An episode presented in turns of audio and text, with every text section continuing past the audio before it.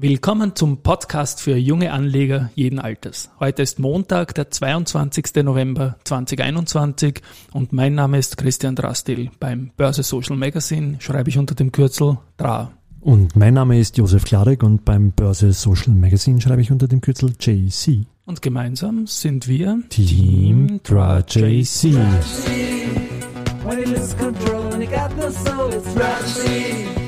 When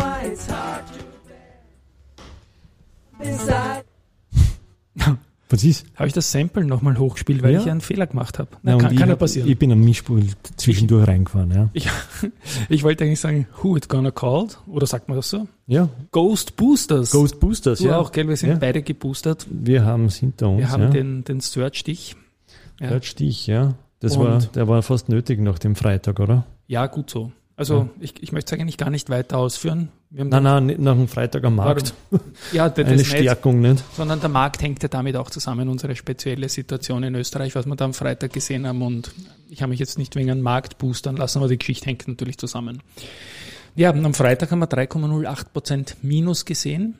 Das Ganze noch dazu bei sehr, sehr hohen Volumina, nämlich 465 Millionen Euro Aktien gesamt. Die erste war da der stärkste Titel mit 91 Millionen, die Raiffeisen 65. Es war auch ein kleiner Verfall. Es war der Novemberverfall, aber das hat normalerweise nicht mehr so viele Auswirkungen. Aber immerhin, ähm, das war der schlechteste Tag seit mehr als einem Jahr im ATXDR, als wir am 27.10. irgendwann einmal so im Vorjahr dreieinhalb Prozent oder so verloren haben. Ah, Aber vor, der PK oder was war der, der Markt so, glaube ich, knappes Prozent im Minus. Und Mhm. dann ist natürlich gegen Mittag und, und, und danach. Ja, das ist klar für mich. Du. Ja. Die haben, also internationale Investoren, uns am Nachmittag auch noch schlechter geworden ein bisschen, die haben fette Gewinne auf Österreich heuer drauf. Und insofern, wenn jetzt ein Land in den Lockdown geht, dann gehst du mal sicherheitshalber ein bisschen kürzer. Ja. Und das muss jetzt kein nachhaltiger Effekt sein und sehen wir mal, wie es weitergeht.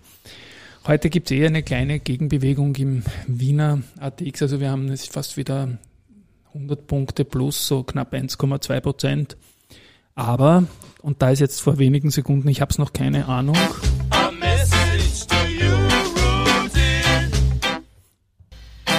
ist ein Message schon wieder falsch, halt bin ich nervös, ist ein Message to Rudi reingekommen und das hat uns überrascht. Nämlich die Ja. Valneva ist äh, bis 17.10 Uhr ist eigentlich relativ normal unterwegs gewesen und dann hat sie plötzlich 15 Prozent verloren, von 18 auf 21 oder von 21 auf 18. Ja.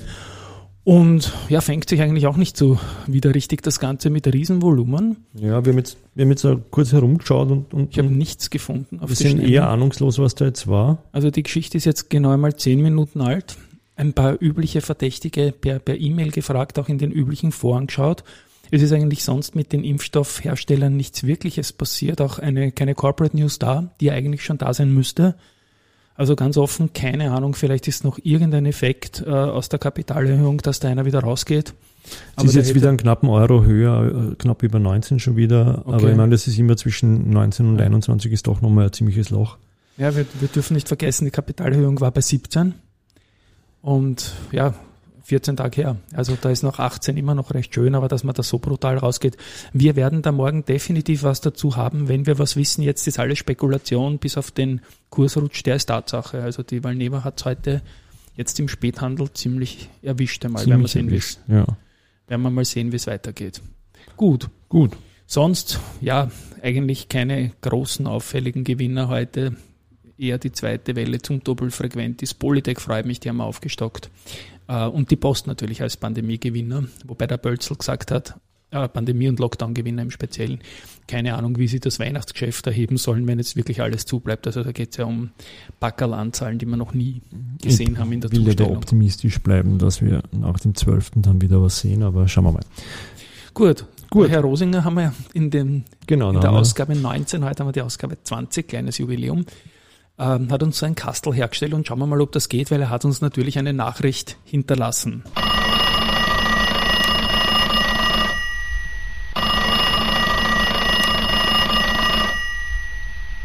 Ja, hallo Herr Drastil, hallo Herr Gladek.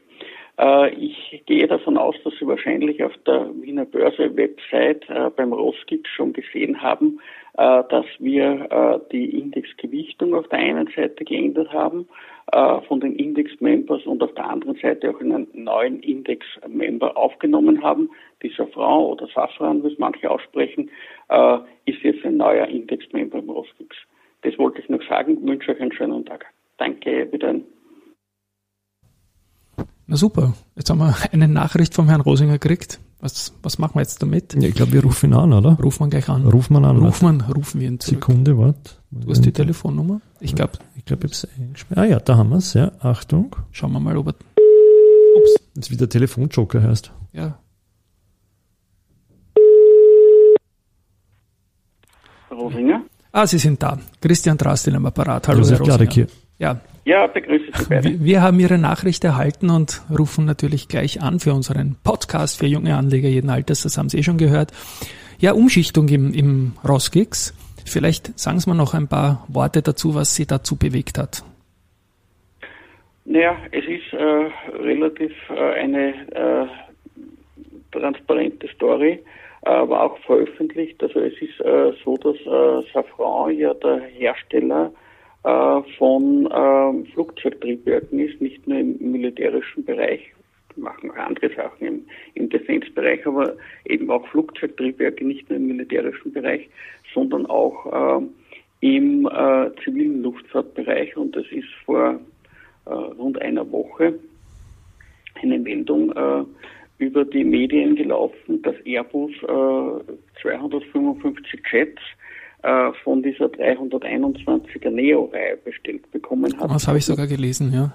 Ja, ich Ja. habe dann natürlich gleich recherchiert, wer sind die Hersteller davon. Ich nicht. Äh, die 321er Neo-Reihe ist äh, im Prinzip eine verlängerte 320er und die Triebwerkhersteller davon sind eben der Joint Venture von Safran und GE oder als wahlweise Option Pratt Whitney. Jetzt kann man sich natürlich vorstellen, dass ein europäisches Unternehmen äh, innerhalb der EU natürlich auch den EU-Hersteller als Erstausrüster hat, also Safran. Und ähm, 255 Jets habe ich auch ein bisschen recherchiert äh, im Internet, verschiedenste Medienberichte. Da werden natürlich unterschiedliche Zahlen genannt. Ich habe das auch dann äh, tatsächlich mit alten Preisen, die ich äh, äh, im Internet gefunden verifiziert. Das müsste für Airbus irgendwo ein Auftragswert von 28, 29, 30 Milliarden Euro sein in dieser Größenordnung. Das klingt das spannend, ja.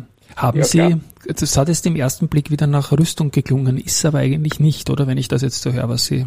Es ist schon Rüstung, äh, aber eben äh, äh, das Thema ist, dass die äh, auch zivil sind. Das, das ganze Thema ist ja auch, wenn man sich bei mir in Roskitz anschaut, die Leonardo, die Dassault und die Safran, das sind zwar alles Unternehmen, die äh, im Rüstungsbereich tätig sind, aber auch im zivilen Bereich. Und äh, ich bin der Meinung, dass gerade äh, die zivile Luftfahrt äh, auch ein äh, großes CO2-Problem hat und ähm, dass die Hersteller dieser effizienten Technologien, und damit meine ich die äh, Falcons zum Beispiel als Business Jet von einer Dassault, äh, jetzt habe ich schon Safran angesprochen mit Airbus, äh, auch Leonardo hat ähm, Themen, die nicht nur im, im äh, Defense-Bereich sind, äh, dass die von diesen Klimaschutz-Thematiken äh, profitieren können, weil sie führend in derartigen effizienten Technologien sind.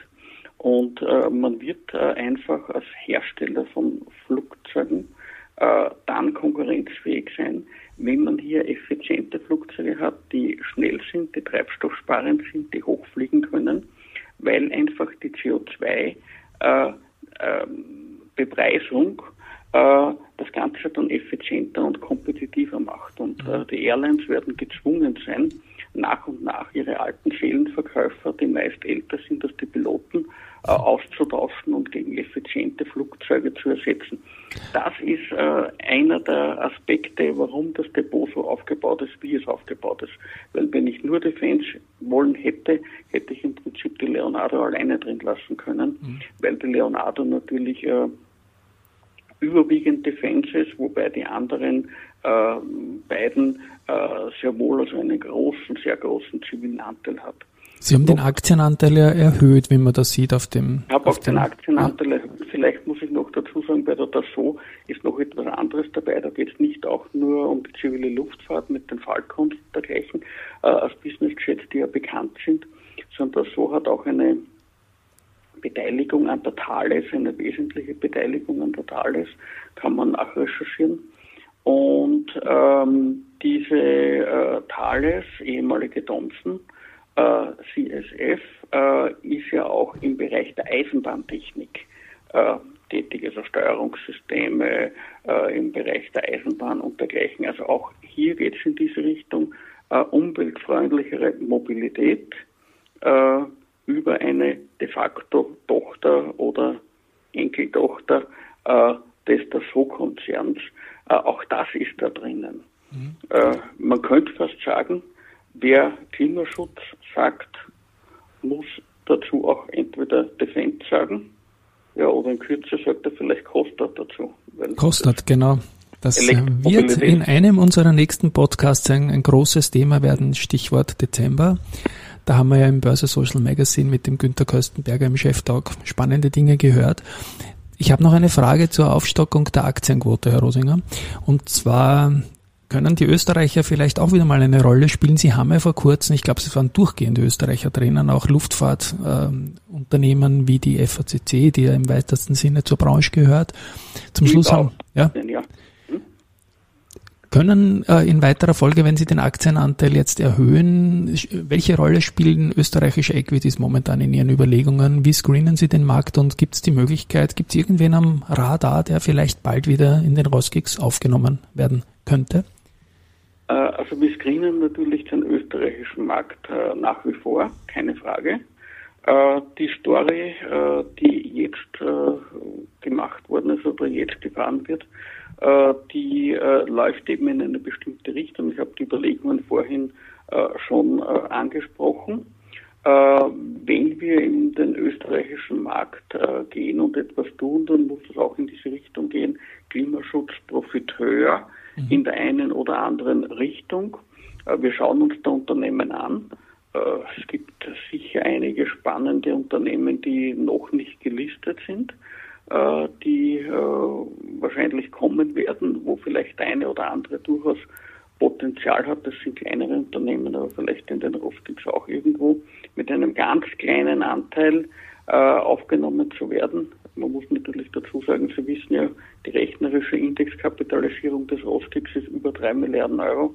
Wenn man hier zum Beispiel äh, eine ein Prozent nur aufnehmen würde, äh, dann hat man meist in Österreich äh, die gesamte Indexkapitalisierung eines Unternehmens aufgenommen und das ist ja im Prinzip nicht realistisch für einen Index.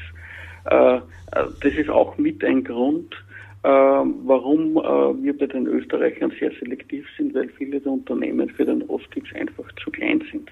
Verstehe. Aber so Riese ist ja die EVN letztendlich auch nicht gewesen. Ich freue mich auf jeden Fall auf künftige Anrufe, wenn auch Österreich wieder dabei ist. Selbstverständlich interessiert uns jedes Update äh, vom Rosgex-Index. Ist eine schöne österreichische Indexgeschichte der jüngeren Vergangenheit und we stay tuned, sage ich mal, in dem, in dem Thema.